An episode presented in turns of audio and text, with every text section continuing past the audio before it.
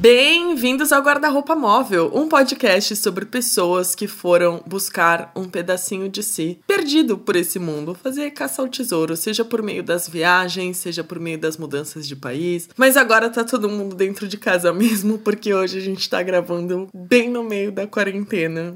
E é isso aí, quem pode, fica em casa. É isso aí, então bem-vindos à quarentena no Guarda-Roupa Móvel. Eu sou o Gustavo Carneiro. Eu sou a Érica Minchin. E aí, qual vai ser a programação desse, desse episódio especial de quarentena, Érica? Gustavo achou uma matéria muito interessante sobre como as viagens vão mudar, podem mudar, enfim, é, com esse cenário, com isso sem precedentes que a gente tem vivido, quando as, as pessoas puderem sair de casa novamente e viajar novamente. Muito bem. Então, mas primeiro vamos fazer aquela recapitulação do que rolou no mês passado. Quais foram os programas, aliás, quais foram os episódios, quais foram as histórias das pessoas incríveis que você trouxe nesse último mês, Érica? Bom, a gente começou o mês com a Késia Nascimento, falando sobre viajar sozinha. Viajar sozinha quando você está em um relacionamento com uma pessoa que não gosta de viajar. É, a Kézia tem uma história bem bacana porque ela é produtora de conteúdo sobre viagens, então ela vive mesmo viajando. A gente até conversou um pouco sobre isso, sobre a visão das pessoas, sobre o conteúdo que é produzido sobre viagem de internet, enfim, como que é o lado do produtor de conteúdo, é, o desgaste que isso talvez traga, como que ela administra isso. Foi bem interessante ver esse ponto de vista. E o que mais que teve? A gente também teve a Ângela, que é uma amiga minha de quase duas décadas já, e que há uns dez anos já mora nos Estados Unidos, se eu não me engano sete, ela mora no Vale do Silício, e ela criou uma rede super legal de brasileiras que estão no Vale do Silício, uma rede de apoio, uma rede de mulheres que se conhecem, que se suportam, enfim. Começou como um grupo que hoje já tem milhares de mulheres brasileiras espalhadas pelo Vale. Acho que eram umas cinco mil pessoas já conectadas, é um número bem grande. É um trabalho bem expressivo, bem legal. A Ângela também contou sobre a mudança de carreira que ela fez, sobre ter filho nos Estados Unidos, e até é bem curioso porque ela vive uma vida que ela nunca imaginou. Ela achava que ela era a pessoa que ia morar em São Paulo, ia pra Santos no final de semana e era meio que sair. De repente ela foi morar nos Estados Unidos e tá lá até hoje. Essa foi a história bem, bem interessante. Mas teve também a história da Estela, né? Estela, maravilhosa, sem palavras também, para descrever.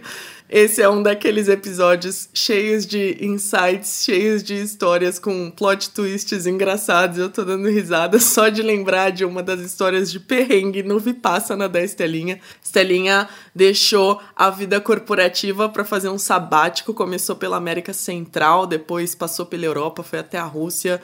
Depois ela acabou voltando pro Brasil. Ela ficou um tempo lá, fez projetos, enfim, viajou muitas outras vezes.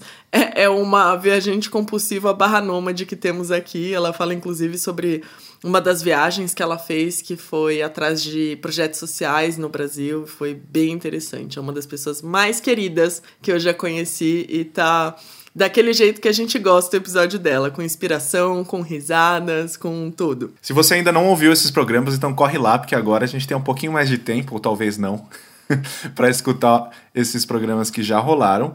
E o Guarda-Roupa Móvel não para, porque a gente tem vários episódios já gravados aí. O que, que tem por esse mês pela frente, Érica? Semana que vem teremos o meu irmão aqui, um episódio em família com o meu irmão, que eu nunca imaginei que fosse topar gravar um podcast, porque é a pessoa que nem rede social tem direito. Essa realmente é imperdível, hein?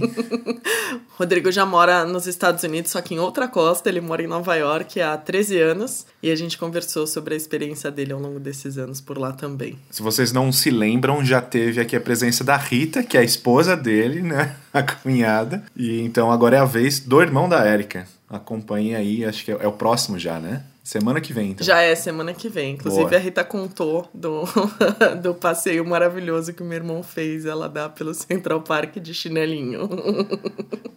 Legal. E depois a gente tem mais o quê? E depois a gente tem a Érica Tolesano, que tá vivendo a segunda expatriação dela em Paris. Da primeira vez ela não tinha filhos, agora ela tem, inclusive, dois.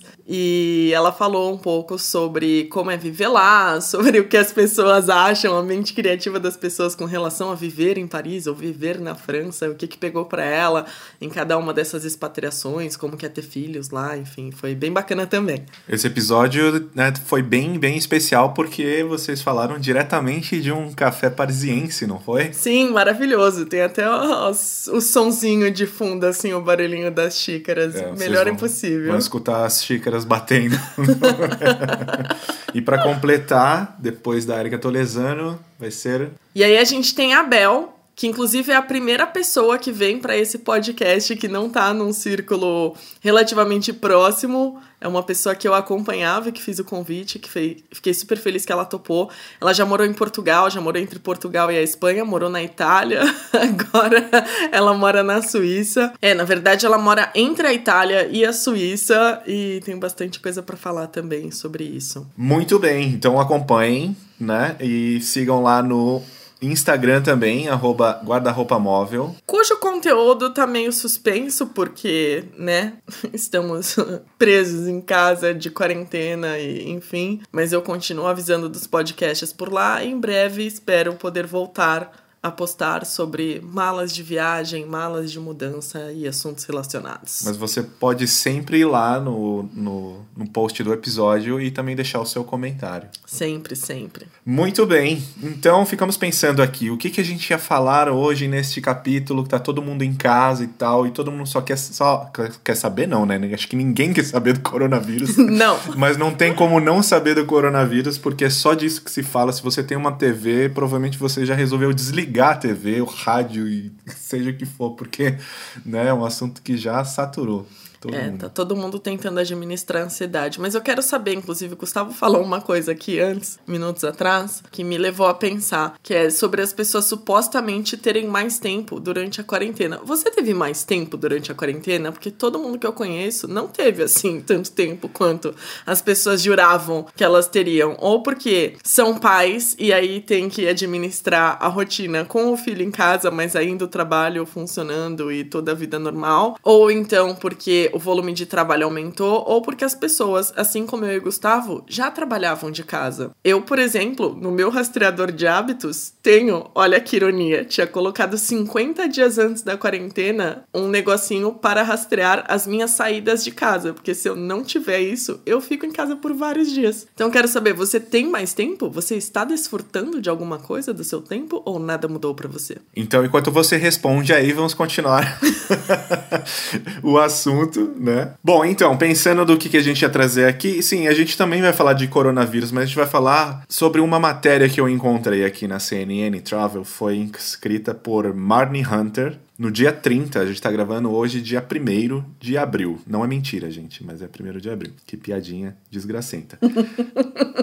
Então, a matéria é o seguinte, como serão as viagens após o coronavírus? E aqui existe, né, um exercício do jornalista tanto de falar com quem entende do negócio, quanto também dessas pessoas imaginarem o futuro, porque tudo que a gente fala agora, nesse momento, é especulação. Então a gente vai trazer essa informação e, quem sabe, a gente consegue avaliar com o tempo se foi realmente isso que aconteceu após o coronavírus. E o que que dizia nessa matéria, Gustavo? Bom, a matéria basicamente diz que sim, as pessoas vão continuar tendo que viajar, não é? Mas, assim, de que forma que elas vão viajar? E como que isso vai ser retomado? Provavelmente, e isso aqui colocado aqui bem no começo da matéria, é que especialmente as viagens de trabalho, elas provavelmente vão começar antes, né? Porque a economia e tudo mais, o que se fala, isso vai tentar ser retomado o quanto antes para qualquer pessoa, para qualquer país. Mas de que forma isso vai ser feito? E aqui o que se propõe é que isso provavelmente vão ter que se colocar medidas mais seguras, né? Porque existe uma expectativa aí até de que a gente tem essa onda agora de contágio, poderá haver novas ondas de contágio, então as pessoas vão buscar formas mais seguras de que isso aconteça, elas vão pelo menos querer se sentir mais seguras. Um dos pontos levantados na matéria é de que um dos efeitos disso tudo que aconteceu agora, dessa parada toda no mundo, é que os cruzeiros vão ficar muito baratos. As viagens de cruzeiro vão ficar muito baratas, mas isso não vai importar muito, porque essa indústria depende muito de trazer novas pessoas para o cruzeiro. E aí que vai morar o desafio, né? Eu tava lendo essa matéria e eles falam que as empresas, em vez daqueles navios cada vez maiores que estavam sendo construídos, vão ter que construir, pensar, né, em navios menores com menos pessoas, que isso vai mudar, por exemplo, o serviço de buffet, que em vez de ter o buffetzão lá aberto o dia inteiro, você vai, pega a comida, é, o... os serviços à la carte vão funcionar e alguns detalhes maiores. Isso é bem curioso de pensar, é um assunto que é daquelas coisas na minha vida que eu nunca pensei que eu fosse me interessar em acompanhar de alguma forma, mas para quem não sabe, tive uma breve passagem trabalhando como agente em terminal de passageiros, e eu sempre me lembro que quando tinha algum problema dentro do navio, de alguém ter ficado doente, isso parava o navio por dias, porque a coisa meio que se alastrava. Então acho até interessante que só agora essas mudanças aconteçam e que tenham construído mesmo assim navios tão grandes e com tantos restaurantes com buffet e comida lá disposta para as pessoas pegarem e tal. É, ele coloca especificamente aqui na matéria que os navios que ainda estão em construção, né, possivelmente vão ter alterações de projeto que reduzam as aglomerações dentro dos navios. Porque navios, normalmente, eles são um lugar que propicia muito a infecção das pessoas, porque elas ficam confinadas em um lugar, né, e são muitas pessoas confinadas. Então, assim, o contágio nesses ambientes são muito, muito fáceis. Tanto que a gente viu aí vários navios de cruzeiro pelo mundo também tendo problemas devido à Covid. E aí, o que mais que vai mudar? Então, um outro ponto aqui que parece muito óbvio nesse momento, né, que a gente tá lavando as mãos trezentas vezes por dia e tudo mais. Coisa que quem viu o Rá-Tim-Bum já fazia desde sempre. Pois é, grande ratinho. Então ele diz que a limpeza será uma preocupação muito maior a partir de agora, né? O que ele diz na matéria é que todo mundo, independente de ser em cruzeiro, em alojamento, em hotéis, vão mudar a forma de monitorar a limpeza do ambiente e a interação com os consumidores e se comunicar com os hóspedes também, para aumentar o nível de conforto. É, mas eu, eu vou falar que eu li essa matéria e nesse ponto eu fiquei pensando, será que vai fazer realmente essa diferença toda? Porque tem lugares que culturalmente, por exemplo, para brasileiro que toma vários banhos por dia, e a gente é acostumado dessa forma, e lava a mão pra tudo, e não sei o que, não sei o que lá, algumas medidas que estão sendo tomadas agora são mais do que óbvias. Então eu não sei o quanto que isso realmente vai ter um impacto grande, mas enfim, o cara da matéria é um especialista, eu só estou Bom. especulando. Bom, o que ele fala aqui, uma das ideias é de que provavelmente a gente vai ver os desinfetantes de mão, aí, álcool em gel, etcétera, em todo lugar, e as superfícies vão ser rotineiramente limpas, né? E isso, na verdade, vai ter uma certa política para deixar isso à vista, para que as pessoas saibam que aquilo está sendo limpo. O que acontece em muitos casos, mas não é uma regra geral, né? Mas eu não acho que isso vai evitar uns podrões pelo mundo, tipo o lugar que a gente ficou quando a gente caiu de paraquedas aqui em Aveiro, que nossa senhora, não gostaria de repetir a experiência de tomar banho naquele ambiente. É, talvez isso dependa um pouco de como que até as, as instituições, os governos, etcétera, vão exigir que isso seja cuidado. Mas, enfim, anotado, vamos, vamos observar o que, que vai acontecer. Mais uma coisa que ele coloca aqui é que logo em seguida os hotéis provavelmente vão ter uma grande queda nos preços das, das estadias, mas que isso deve voltar com o tempo. Diz aqui que as tarifas nos Estados Unidos já caíram por volta de trinta por cento na semana de vinte e um de março e possivelmente vão cair mais antes de subir de novo. Historicamente, em tempos de incerteza, como em dois mil e um, depois do nove de setembro, e depois da recessão de dois mil e nove, eh, levou duas vezes mais tempo para que as tarifas voltassem a subir. Então, como a gente já tem esses dados históricos, essa é uma das predições mais prováveis dentro dessa lista de, de acontecer. O próximo ponto dele se conecta um pouco com isso, que ele fala sobre como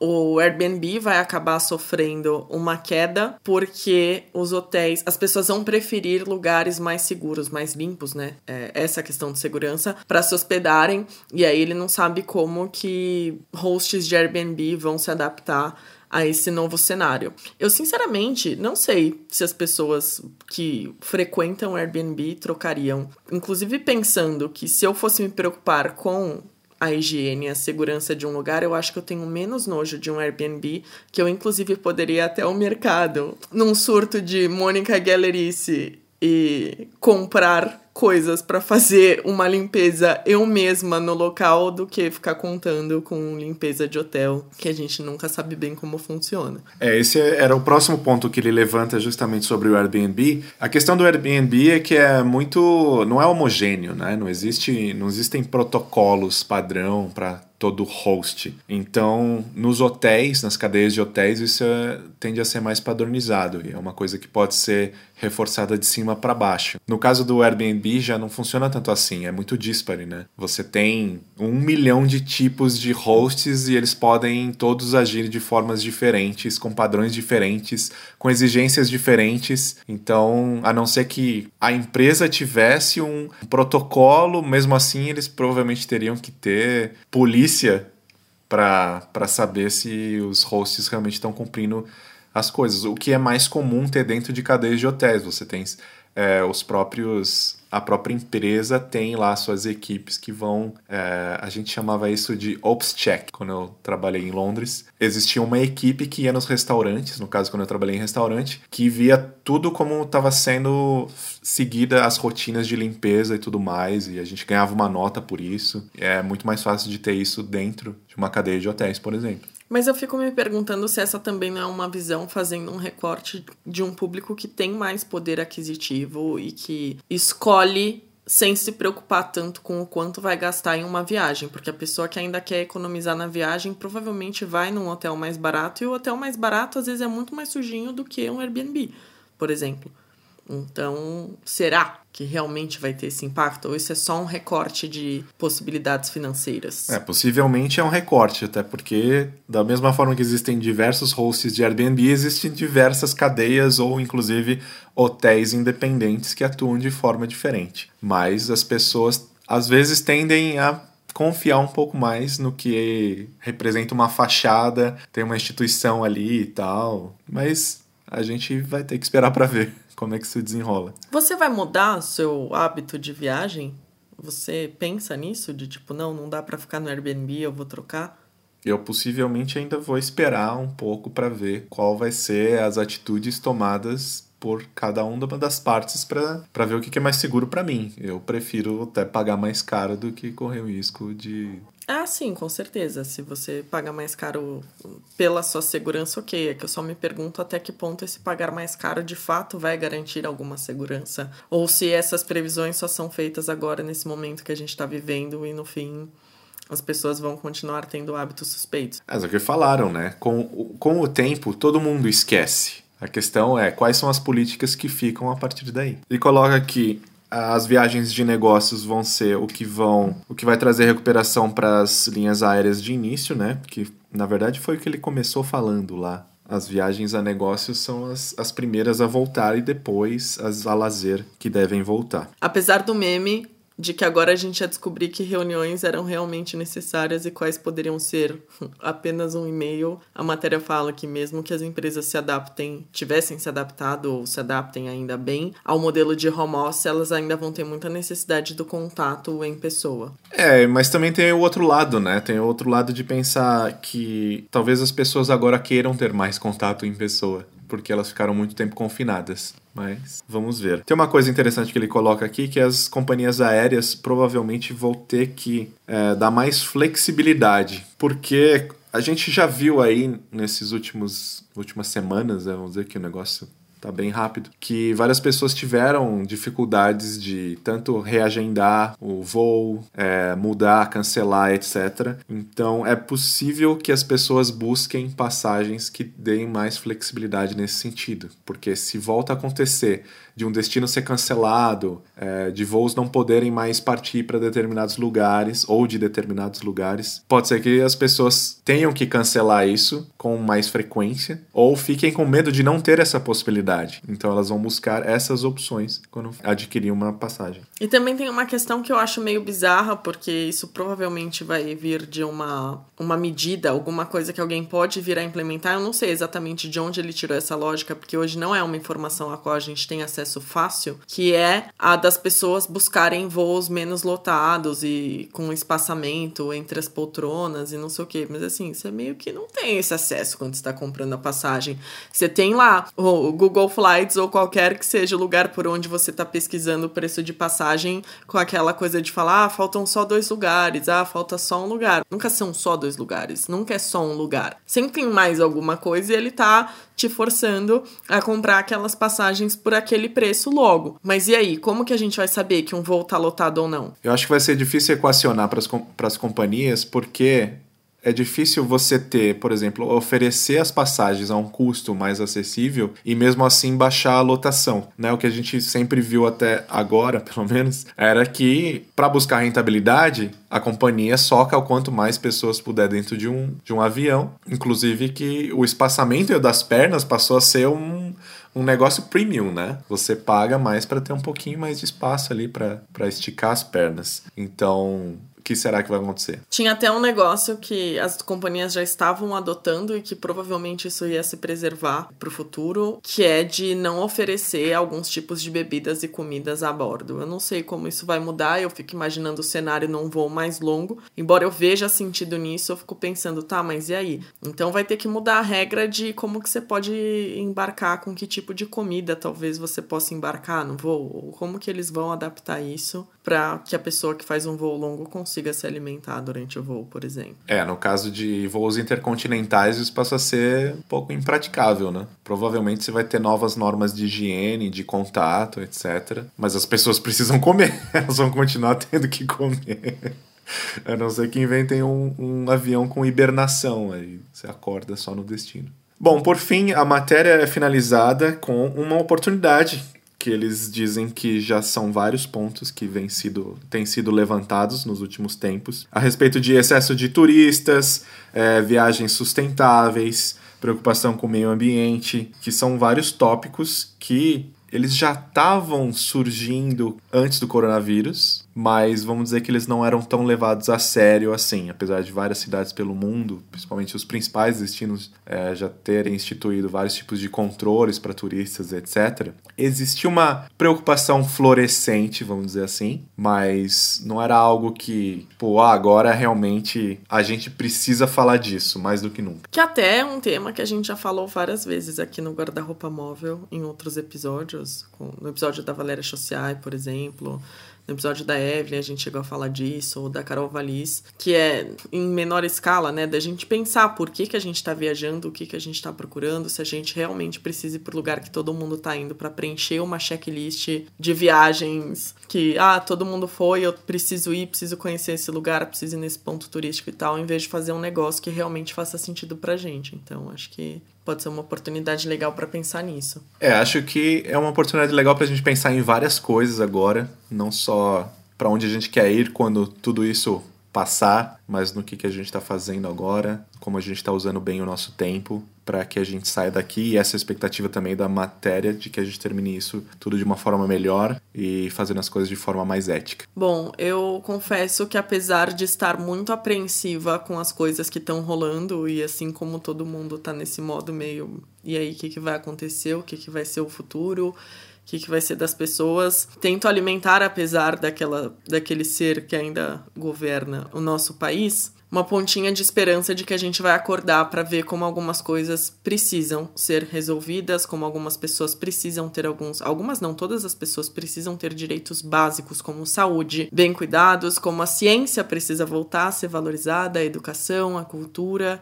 Então, eu realmente espero que a gente tem um cenário melhor. É isso aí. No mais, a gente continua aqui trabalhando e tentando manter a cabeça no lado bom das coisas e torcendo para que essa situação passe logo e que o nosso próximo programa, no mês que vem, já seja com um alívio muito maior e trazendo informação muito mais gostosa de ouvir, sem ter que pensar tanto em vírus, confinamento, quarentena, tudo isso que vai passar, gente. Inclusive, espero que o nosso programa a gente consiga gravar num lugar bem barulhento. A gente vai gravar o próximo episódio do Guarda-Roupa Móvel comemorando o fim da quarentena em algum café bem barulhento. Então é isso aí, o programa hoje ele foi curtinho, a gente trouxe essa matéria e os highlights aí do mês passado e do próximo, quer dizer, deste mês agora. E eu, Gustavo, volto na primeira semana de maio. De Já vamos maio. estar em maio. E a Érica continua com vocês aqui com a programação nas próximas três semanas. Acho que são três semanas que a gente tem nesse. Muito bem. Então é isso aí. Até a semana que vem. Tchau!